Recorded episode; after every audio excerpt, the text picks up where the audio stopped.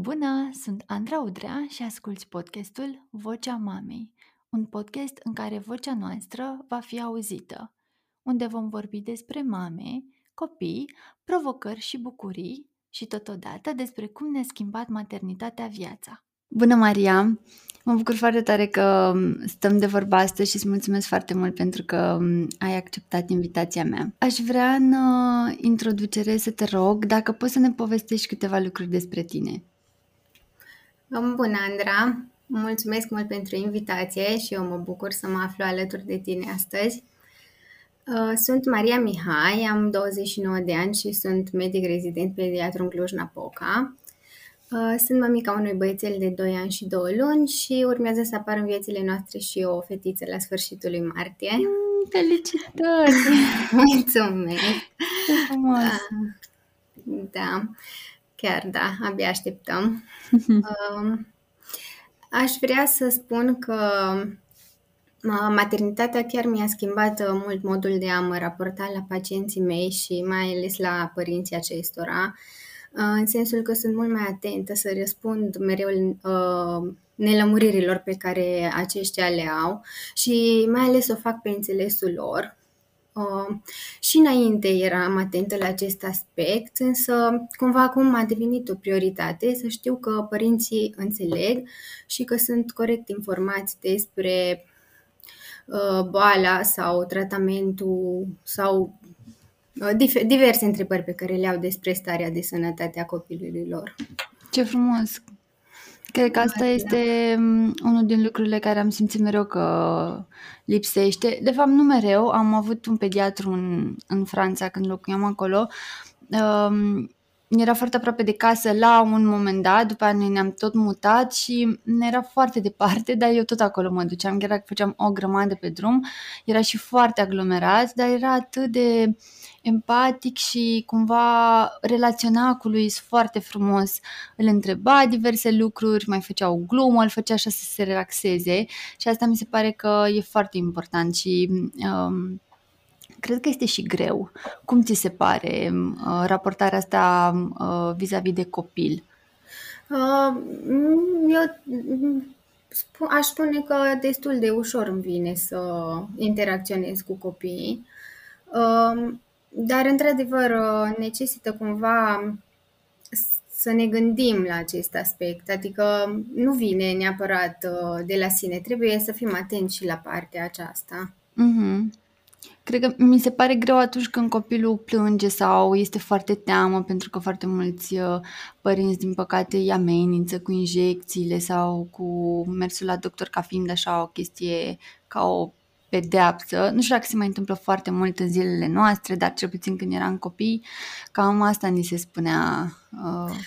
Din păcate se întâmplă, adică probabil că noi trăim într-un mediu, mai ales și aici în online, unde avem anumite comunități cu aceeași, pe aceeași lungime de undă sau cu aceeași gândire ca și noi, dar din păcate se întâmplă aceste amenințări și, într-adevăr, cu acei copilași cărora le este frică de medic, este mult mai greu de lucrat și chiar vă încurajez să să vă jucați cu ei jocuri de rol, să le citiți despre medici, să vă raportați la medici cât mai natural și cât mai puțină, să, să le inspirați cât mai puțină frică.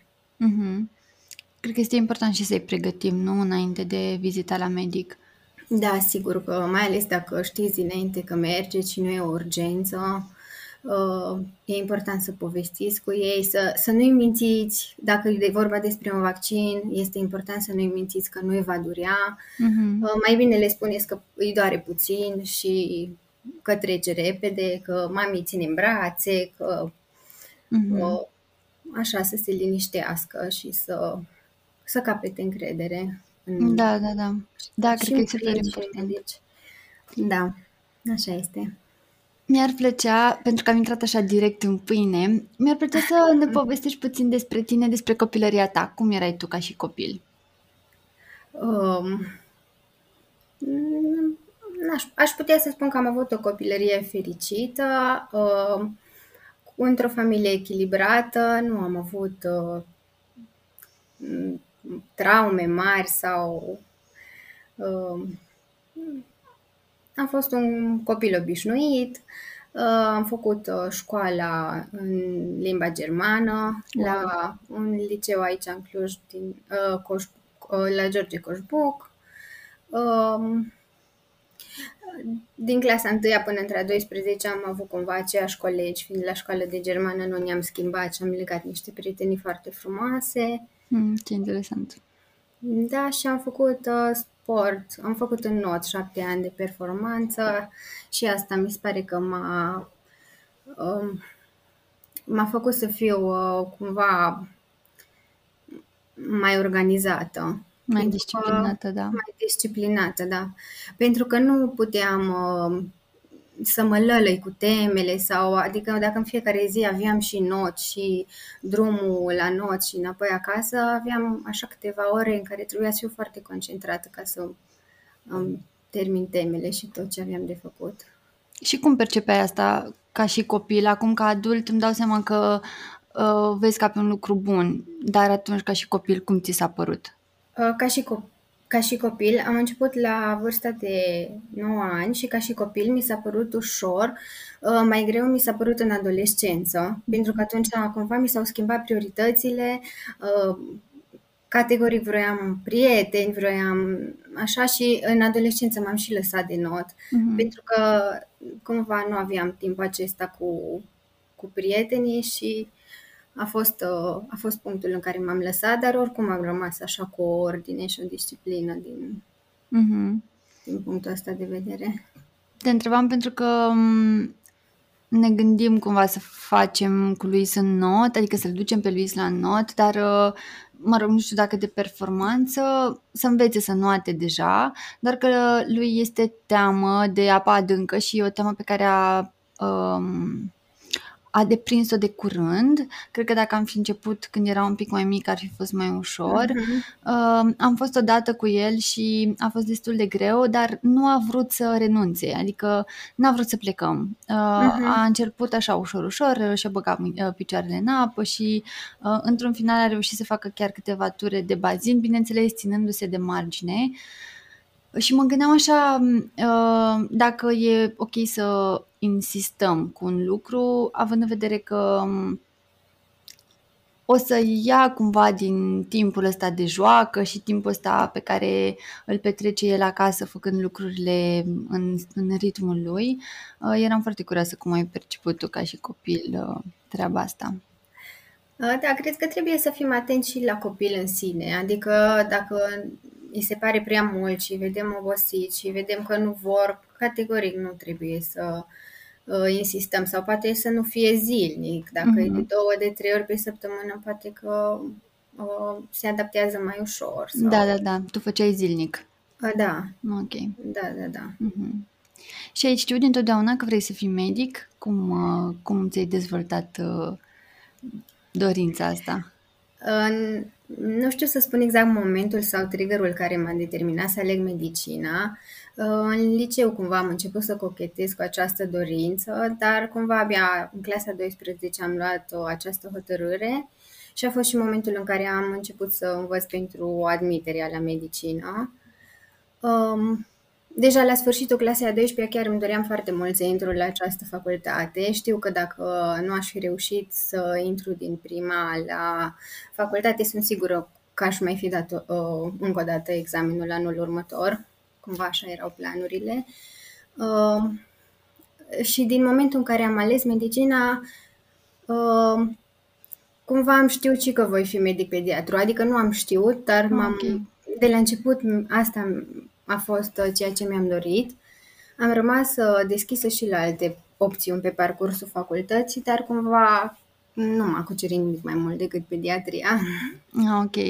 Eu am avut o colegă în facultate uh, care, deci stăteam în același apartament și era la medicină și mi-am amintesc și acum cum învăța pentru rezidențiat și se gândea și ea să aleagă um, pediatria ca specializare, până la urmă a ales altceva, dar uh, îmi aminte și cum îmi, cum îmi povestea ea uh, de felul în care sunt alese specializările de către uh, medici și, mă rog, de către studenți viitori medici și știu că nu toți aleg în funcție de ceea ce își doresc, mai aleg și de uh, nota pe care o obțin la rezidențiat. Exact. Da. da. Uh, da, da. Uh, deci după examenul de rezidențiat, momentul alegerii specialității a fost pentru mine foarte încărcat de emoții. Pentru că, tocmai pentru că aveam pe listă o singură opțiune de specializare, adică pediatria și un singur centru, nu aș fi vrut să mă mut din Cluj-Napoca. Aici aveam stabilit și familie și tot și nu... Și atunci alegerile acestea se fac în funcție de în funcție de notă, nota cea mai mare își alege prima și pe parcurs uh, se tot taie de pe listă și vezi cu ce, cu ce rămâi. Da. Exact. și dacă se terminau locurile înainte de a-mi alege specializarea, adică dacă se terminau locurile, fie locurile pe Cluj, Napoca, fie uh, locurile de pediatrie, uh, trebuia efectiv să iau pe loc o hotărâre trebuia fie să schimb specialitatea, fie să schimb centrul de pregătire. Uh-huh. Așa că cumva momentul alegerii a fost o presiune foarte mare, un stres mare pentru mine. Mm, cred. Eu cumva, da. văzând-o pe ea, trecând prin toți pașii ăștia, acum mi-e foarte ușor să înțeleg când văd uh, alte persoane care sunt în rezidențiat și sau se pregătesc pentru rezidențiat. Mi se pare super mm-hmm. interesant și foarte, foarte greu. Deci am învățat continuu. Da, e multă muncă în spate. Da. E multă, e multă muncă și se învață mult în facultate. um, Ideea, uh, când mi-a venit ideea să stăm de vorbă, am știut că vreau să vorbesc despre, să vorbim de fapt, uh, despre um, răcelile sezoniere și despre uh, copiii noștri care merg la grădiniță, despre cât timp e ok să îi ținem acasă, pentru că am văzut extreme. Um, eu vin după o perioadă lungă de locuit în Franța, unde nu știu, oamenii se chitau după alte reguli uh, și aveau alte standarde în ceea ce privește um, uh, integrarea copiilor uh, înapoi în colectivitate după o receală uh-huh. și mi-ar plăcea foarte mult să vorbim despre asta pentru că văd că este un subiect pe care um, foarte mămici, de care foarte mămici sunt uh, interesate și aș vrea să te rog să ne spui ce sunt aceste răceli sezoniere. Uh, aceste răceli sezoniere sunt de fapt infecții de căi respiratorii, de cele mai multe ori virale, adică cauzate de un virus. Aceste infecții apar mai frecvent uh, iarna și există și o explicație. De ce? Pentru că microorganismele sunt mai rezistente în aerul rece. Uh, și sunt infecții care se transmit cu foarte mare ușurință de la un copil la altul prin salivă atunci când ei vorbesc, tușesc sau strănută.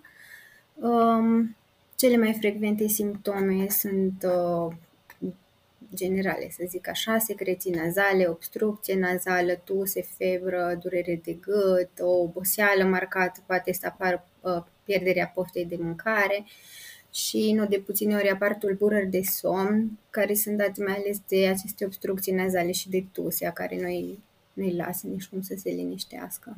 Mm-hmm.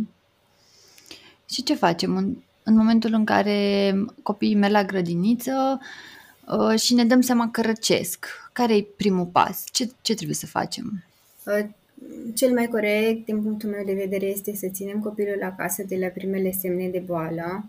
Știu că este greu să găsim cu cine să îi lăsăm, dar uh, nu e corect nici pentru ceilalți copii Uh, și nici pentru el să meargă răcit în colectivitate, pentru că, în primul rând, un copil răcit are nevoie de odihnă pentru a se recupera, are nevoie de un mediu liniștit. Um, în general, prima dată apar secrețiile nazale, pe care de multe ori părinții cumva le ignoră și trimit uh, așa la grădiniță. Cumva, în momentul în care un copil se trezește și prezintă secreții nazale abundente, călbui, verzoi, Uh, acesta ar trebui ținut minim două zile acasă, cumva pentru a vedea cum evoluează și ce simptome mai asociază. Uh-huh. Și uh, atunci când se trezesc cu acele secreții albe, transparente de fapt, nu albe, și apoase așa, și pe acele ar trebui să le luăm în considerare? Uh, depinde cât sunt de, uh, de frecvente, adică dacă îi curge un pic, năsucul îi ștergem o dată și uh, cumva nu mai apare, deci așa odată e o curs năsuco, atunci nu, dar cumva dacă toată ziua îi curge nasul, am putea să-l ținem o zi acasă pentru că s-ar putea să fie cumva secrețiile nazale acestea să se transforme în, uh-huh. în cele gălbui verzui despre care povesteam înainte. Uh-huh. Ideea e că în momentul în care apar aceste secreții nazale, copilul deja este contagios. Uh-huh. Dacă noi îl trimitem la grădiniță, el va transmite și altor copii virusul care îi cauzează aceste secreții nazale și este și foarte important să înțelegem ca și părinți faptul că nu toți copiii răspund la fel la o anumită infecție. Adică dacă noi avem acasă un copil care are simptomele unei infecții ușoare și el transmite mai departe altui copil același virus, copilul din urmă poate să dezvolte o formă severă de infecție respiratorie. Nu toți fac aceleași forme. Uh-huh. Uh-huh. Înțeleg.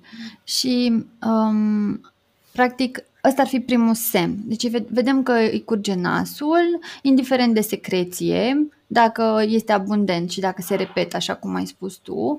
Um, apoi, este neapărat să așteptăm să vedem dacă face febră sau pur și simplu ăsta este primul semn, de asta ar trebui să ținem cont și să ținem acasă, să nu mai meargă la grădiniță. Deci nu trebuie să așteptăm neapărat să aibă, mm. uh, adică să apară și febra în același timp, nu? Trebuie neapărat să apară febra pentru că unele viroze sunt ușoare, merg doar cu aceste secreții abundente și tuse și copilul cumva oricum este, cum povesteam înainte, contagios. Uh, Plus că uh, alt aspect uh, important ar fi că atunci când copilul nostru este bolnav, sistemul imunitar este slăbit. Uh-huh. Dacă noi îl ducem în colectivitate în momentul în care are o viroză ușoară, ar putea foarte ușor să apară o suprainfecție uh-huh. și astfel să apară complicații. Să uh-huh. se suprainfecteze, să apară o pneumonie, o otită. Am înțeles. Deci. Um, te întreb toate lucrurile astea pentru că um, în Franța, de exemplu, copiii erau aduși la grădiniță oricum. Adică, practic, uh-huh. cred că eram singura persoană care își ținea copiii acasă în momentul în care uh, le curgea nasul sau uh, tușeau. Uh, bineînțeles, nu mai vorbim de febră, că atunci e evident că nu mergeau la grădiniță. Asta era singurul lucru uh, adică singurul simptom de care se ținea cont în Franța. Nu puteai să duci un copil la grădiniță dacă avea febră și asta înainte de, uh, și înainte de pandemie și după, adică nu, uh-huh. nu s-a amplificat cumva, uh, nu știu, atenția lor uh, către copii răciți după pandemie și înainte era la fel și după. Um, când m-am întors în România, am observat uh, și mai auzeam și când eram acolo prietene care își țineau copii acasă două, trei săptămâni până când se duceau de tot, toate secrețiile, nu mai tușeau absolut deloc. Și mi se părea cumva ciudat că copiii mei nu stau atât de mult acasă, adică nu înțelegeam exact care că nu făceam nimic diferit așa în mod special și nici nu mi se părea că copiii mei sunt mai speciali și au imunitatea mult mai bună. Într-adevăr, mm-hmm. poate că o au, dar um, mi se părea foarte mult să-i ții acasă două, trei săptămâni până când trece urmă de uh, secreție nazală sau de tuse. Cum mm-hmm. vezi situația asta? Da, deci uh, uh, cumva după, după ce trece uh, episodul acesta, să zicem, cu febră, cu în care ei clar au și o stare generală mai alterată, rămân niște secreții nazale și o tuse reziduală care nu mai sunt contagioase. Deci la sfârșitul bolii rămân aceste secreții nazale apoase și tusea reziduală poate să rămână până la 2-3 săptămâni, într-adevăr, și acestea nu sunt contraindicații de a duce copilașul la grădiniță. Deci cumva mai degrabă începutul bolii, uh, atunci când uh, copilul, dacă, de exemplu, dacă are fe- evoluează cu febră sau uh, simptome din acestea mai uh, severe, să zic așa, uh, da, trebuie ținut acasă, dar aceste aceste simptome reziduale de la urmă nu sunt o contraindicație pentru mm-hmm. a duce copilașul la grădiniță. Deci nu trebuie să așteptăm două săptămâni până când uh, trec uh, secrețiile de tot? Nu. Uh, cumva nu aș zice că există o, un un timp standard uh-huh. pe care trebuie să copilul să stea acasă. Atunci când îl trimitem la grădiniță să aibă o stare generală cât de cât bună, să nu mai fie febril, secrețiile acestea galbene verzui să treacă dar tusea aceea reziduală chiar, chiar poate să, să fie prezentă foarte mult timp și... Mm-hmm. Și secrețiile acestea galbene, dacă durează mai multe zile, deci cam câte zile ar fi normal să dureze ca apoi să poată să meargă din nou la grădiniță? Deci dacă nu apar alte simptome, undeva la 3-4 zile aceste secreții în general dispar. Mm-hmm. Dacă nu apare febră sau tuse, cred că în general 3-4 zile ajunge. Mm-hmm. Aceste, aceste situații depind de la, de la caz la caz. Mm-hmm. Am înțeles. Eram cumva uh, curioasă pentru că am avut o situație la grădiniță, niciodată, dar niciodată nu, l-am, nu, nu mi-am trimis copiii la grădiniță atunci când, uh, nu știu, făcuseră cu o seară înainte febră și a doua zi se simțeau bine sau când uh, aveau aceste secreții sau când tușeau. Întotdeauna i-am ținut acasă, dar nu i-am ținut două săptămâni niciodată, asta clar. Um, și acum, uh, într-o, într-o anumită perioadă, lui să răcise, l-am ținut acasă, cred că vreo patru zile, tot așa. L-am dus la grădiniță apoi două zile, a fost tot ok, iar după două zile mi-a spus educatoarea că a început să tușească. Mm. Um, și l-am mai ținut apoi acasă încă trei zile. Nu știu exact dacă am procedat greșit sau nu, pentru că el nu tușea în momentul în care eu l-am dus. Um, apoi a început să tușească, l-am ținut iar acasă, cumva m-am simțit și jenată pentru că nu am vrut să se interpreteze că l-am dus uh, așa, am fost cumva inconștientă um, și nu știu exact în situații de genul ăsta cum ar trebui procedat.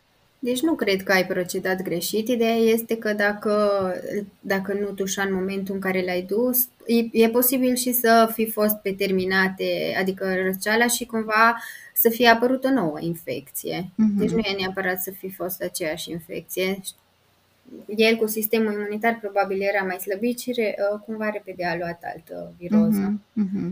Se poate să fie și așa. Am înțeles. Um, și un alt aspect um, interesant și cumva uh, pe, de care mi se pare că ar trebui să vorbim uh, este febra. Uh, e cumva așa o, o nu știu, un lucru în jurul căruia se tot uh, vehiculează anumite uh, și nu neapărat mituri, dar uh, mi se pare că sunt foarte multe persoane care procedează diferit. Um, locuind din nou, că nu vreau să aduc foarte des în discuție faptul că am locuit în altă țară, dar mi se pare doar că se procedează super diferit față de uh, România uh-huh. uh, și cumva ei nu sunt așa super axați pe medicamentație, așa cum mi se pare că se întâmplă aici. Um, spune-ne mai întâi ce este febra și apoi o să discutăm și despre uh, ce trebuie să facem atunci când apare la copii. Uh, febra este valoarea temperaturii corpului peste 38 de grade Celsius și apare cumva ca un mecanism de apărare. Este de fapt un semn că organismul luptă împotriva infecției și cumva aș zice că este un semn bun. Uh-huh. Însă, în rândul părinților, febra, cel puțin în România, nu știu cum este în Franța, dar la noi febra este de-a drept o fobie și cred că, într-adevăr, sunt câteva mituri care hrănesc această anxietate. Uh, cred că cele mai păcătoase două mituri sunt mitul că de la febra mare copii pot dezvolta convulsii febrile sau că febra cauzează leziuni cerebrale. Uh-huh. Și niciuna din acestea nu este adevărată. Uh, febra asociată virozelor pe care le fac copiii noștri nu va cauza niciodată leziuni cerebrale, iar convulsiile febrile nu au legătură cu valoarea temperaturii. Uh, ele apar la anumiți copii predispuși și pot să apară atât la 38 de grade Celsius cât și la 38,5 sau 39. Nu, nu au legătură cu valoarea temperaturii și mai este un aspect, ele chiar arată terifiant, dar este important să știm că nu sunt periculoase, adică copiii care fac convulsii febrile nu vor rămâne cu leziuni cerebrale sau cu probleme neurologice, uh, neurologice în urma acestor convulsii febrile. Poate că dacă părinții știu aceste lucruri, se mai relaxează uh, cu Mm, cu graba de a administra antitermice sau... Uh, da, um, uite, e foarte bine că ai adus asta în discuție. Uh, eu am făcut de două ori uh, convulsii atunci când eram copil și am rămas cu stresul acesta. Eu așa știam de la ei mei că am făcut din cauza că aveam temperatura foarte mare, foarte ridicată și nu le-am dat niciodată copiilor antitermic înainte de 38, 38 cu 5 Uh, dar uh, am stat mereu stresată să nu depășească um, valoarea aceasta pentru că mă gândeam cumva că, nu știu, n-aș vrea să, să-i văd că fac și convulsii de la febra mare, așa cum, cum știam.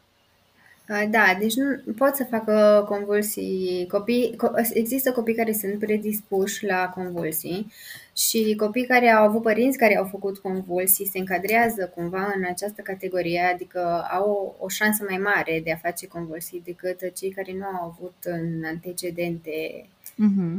uh, aceste episoade. Uh, ideea este că nu, nu este o soluție să administrăm antitermicele preventiv, pentru că cumva nu, nu are sens. Um, atunci când un copil face convulsii febrile, um, de obicei părinții știu cam în jurul a, a ce valoare încep aceste convulsii. Adică de obicei un copil face cam la, acea, cam la aceeași valoare a temperaturii și atunci, într-adevăr, este justificat, de exemplu, dacă copil, un, un anumit copil a făcut uh, febră la 39 de grade Celsius, atunci este justificat ca părintele să-și dorească să mențină întotdeauna mm-hmm. temperatura sub această valoare. Dar nu la toți copiii să le dăm antitermice preventiv, pentru că cumva vor face convulsii febrile. Mm-hmm. Dar e ceva ce putem face pentru a le preveni pe ele să nu apară?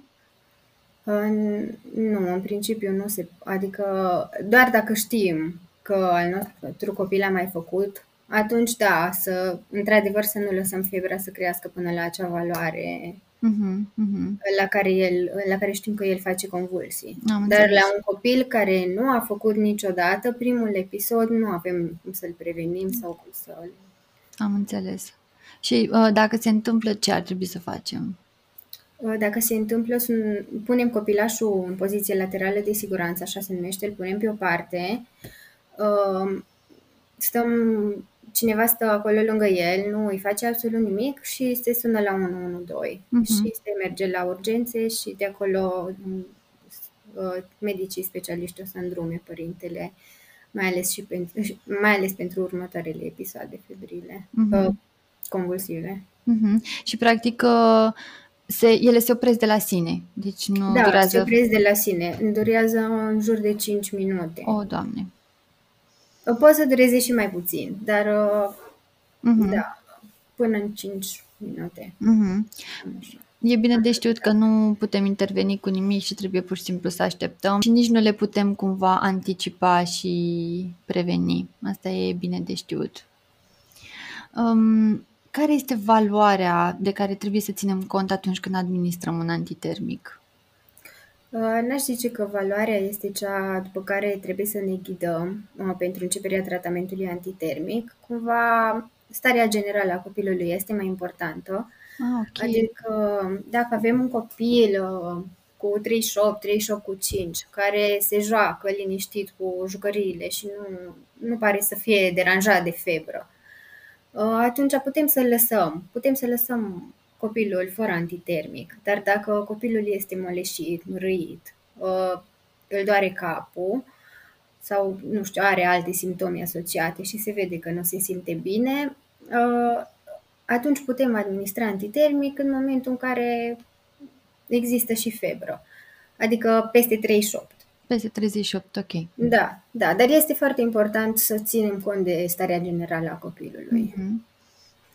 Eu am întâlnit uh, ambele variante și uh, părinți cărora le era teamă de febră și le dădeau antitermicul preventiv sau um, abia când începea să apară acest episod febril, uh, dar și părinți ca, care nu le dădeau antitermic uh, copilului din dorința de a nu știu, dar nu le da foarte multe medicamente, de a lăsa corpul să lupte, așa cum se, cum se spune că febra e bună și că trebuie cumva să îi lăsăm pe copii și să nu îi obișnuim cu foarte multe medicamente, dar uh, mi se părea că de multe ori era nevoie, adică copilul era vizibil afectat, uh, însă își doreau foarte mult să nu intervină și să îi lase pe ei să, să lupte cumva. Da, într-adevăr, aceste extreme nu sunt ok, nu, nu sunt bune niciuna dintre ele. Uh, nu are rost să administrăm uh, antitermicul preventiv. Nici măcar la 37 cu 5 sau nu știu când. Uh, dacă, dacă copilul se simte bine, într-adevăr este bine să lăsăm organismul să lupte cu infecția și febra aceea nu, nu o să nu o să-i facă niciun rău copilului. Antitermicele au cumva rolul de a scădea febra și de a ameliora durerea. Nu de, adică nici măcar nu am putea spune că dacă le dăm preventiv nu va mai face febră. Mm-hmm. Dar nici uh, nu le face rău dacă le dăm, nu? Că nu... Uh, așa pe moment nu le face rău că le dăm o doză de antitermic, dar uh, cumva acestea au și uh, reac- adică efecte adverse cumva cumulative, de exemplu nurofen în timp, poate da gastrite sau anumite probleme uh, din acestea gastrice și atunci nu are rost să încărcăm când nu e nevoie. Da, eu mă referam la situațiile în care e nevoie, adică pentru părinții da, cărora le este teamă să le dea, tocmai din cauza asta că trebuie să lăsăm... Nu, în niciun caz, adică un copil care se simte rău, și are peste 38, are temperatura peste 38 de grade Celsius, uh, trebuie să primească acest uh, E cumva un ajutor să se simtă mai bine, e un tratament simptomatic, dar uh-huh. nu este justificat să lăsăm copilașul să se chinuie uh-huh. Și ce spuneai tu mai devreme de acele uh, efecte adverse, bănuiesc că te referi, uh, ai spus că în timp, bănuiesc că te referi la uh, administrarea asta preventivă și foarte, uh, la un interval uh, da, și foarte de des cumva.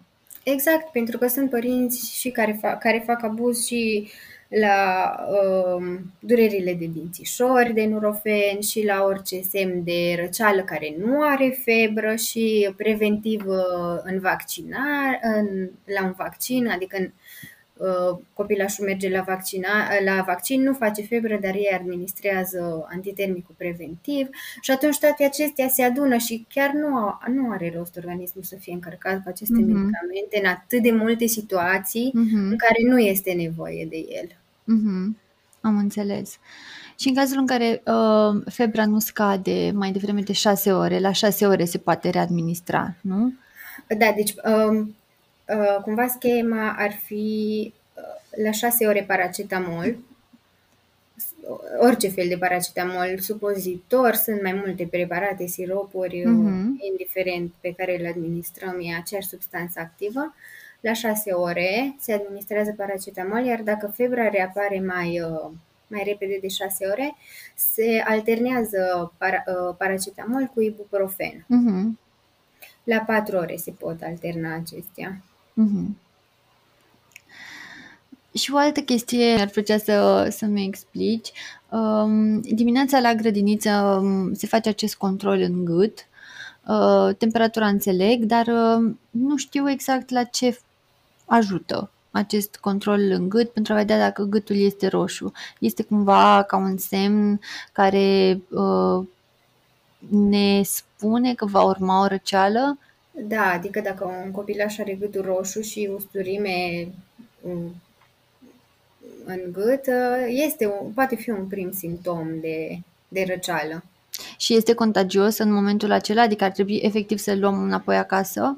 Este contagios, da. Dacă mm-hmm. are gâtul roșu, dacă se vede efectiv că are gâtul roșu sau amigdale inflamate, da, categoric este, mm-hmm. este deja un început de răceală. Am înțeles.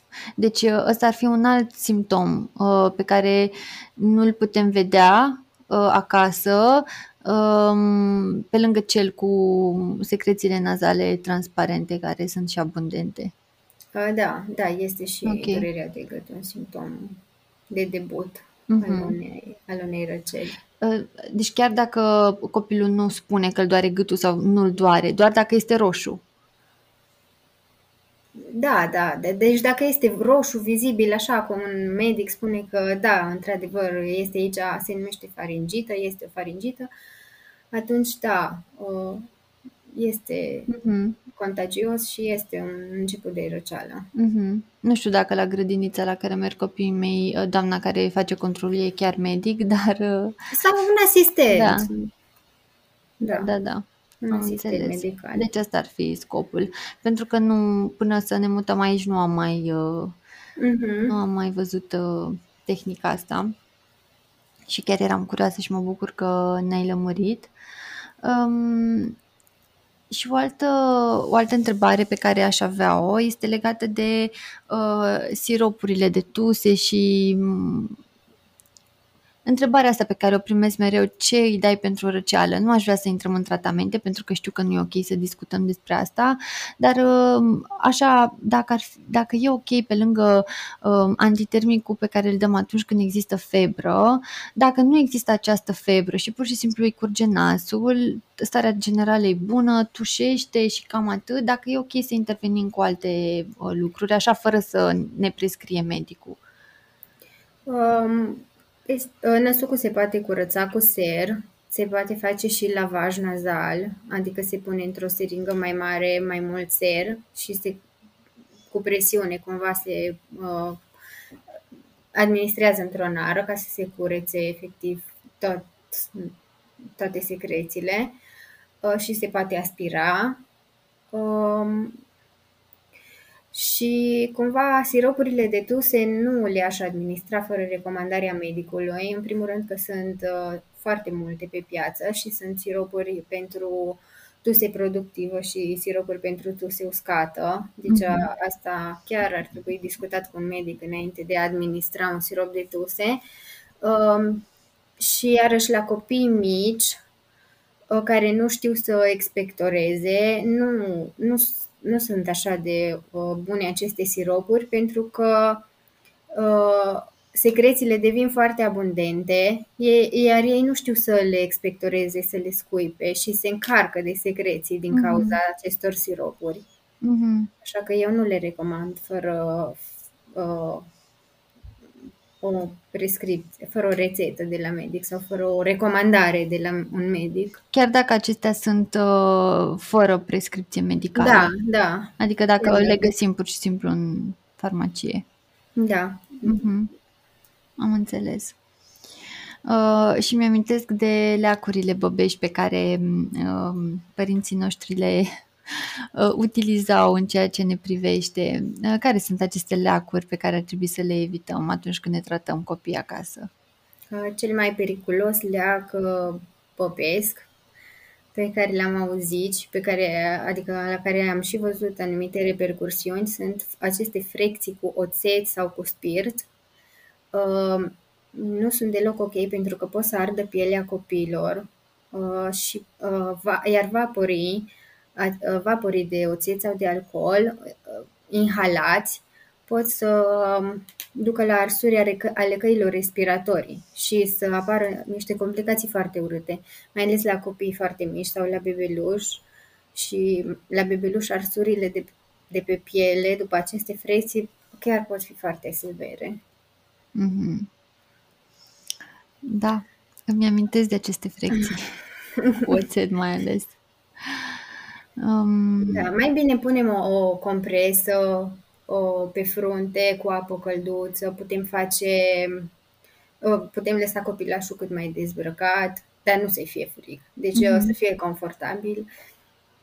Um, putem să-i facem o băiță cu apă caldă, dar tot așa, dacă el este confortabil, adică nu forțăm un copil care nu se simte bine sau care are frisoane sau pur și simplu nu e nu știu, e moleșit și nu, nu e în apele lui să facă o baie. Uh-huh. Chiar ce facem atunci când are frisoane? Uh, când are frisoane putem uh, înveli și să le facem, să le fie cât mai confortabilă temperatura, păturici, uh-huh. în brațe, în... Uh-huh. Uh-huh. și să scădem temperatura în momentul uh-huh. în care au frisoane. Uh-huh. Luis nu mi-a fă, n-a făcut niciodată frisoane, dar Anastasia a făcut și am fost uh, foarte surprins așa după atâția ani în care uh, am fost mamă și nu m-am confruntat cu asta. Când a făcut prima dată frisoane am fost un pic așa stresată și asta am făcut și eu instinctiv cumva. Uh-huh. L-am, am învelit-o foarte bine și am uh, scăzut temperatura. Uh-huh. Da, asta și în încheiere, aș vrea să ne spui care sunt acele numere de telefon uh, pe care ar trebui să, să le avem la îndemână întotdeauna. În primul rând, uh, numărul de urgență 112, dacă, de exemplu, dacă, cum am povestit, dacă copilul are o convulsie febrilă, nu sunăm altundeva, la 112 sunăm. Iar alte numere de telefon ar fi alopedii, 03649117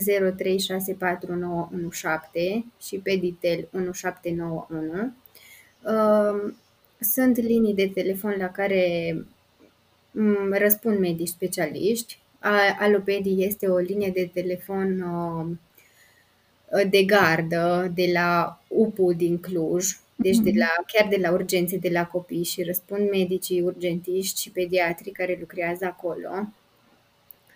Uh, și se poate suna din toată țara, se poate suna la alopedii, se poate suna și din uh, afara țării. Deci dacă sunteți cu copilașul în concediu sau dacă stați în diaspora, sunt, uh, puteți să sunați la alopedii pentru orice întrebări aveți legate de starea de sănătate a copilului.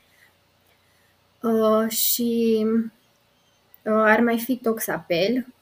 Aici dacă au mâncat pe afară tot felul de plante sau au băut detergent sau Mhm. știu eu ce minuni dintre astea, ar fi 021 210 6182. Mhm. Ok. Foarte interesant. Nu știam că se poate apela și din străinătate.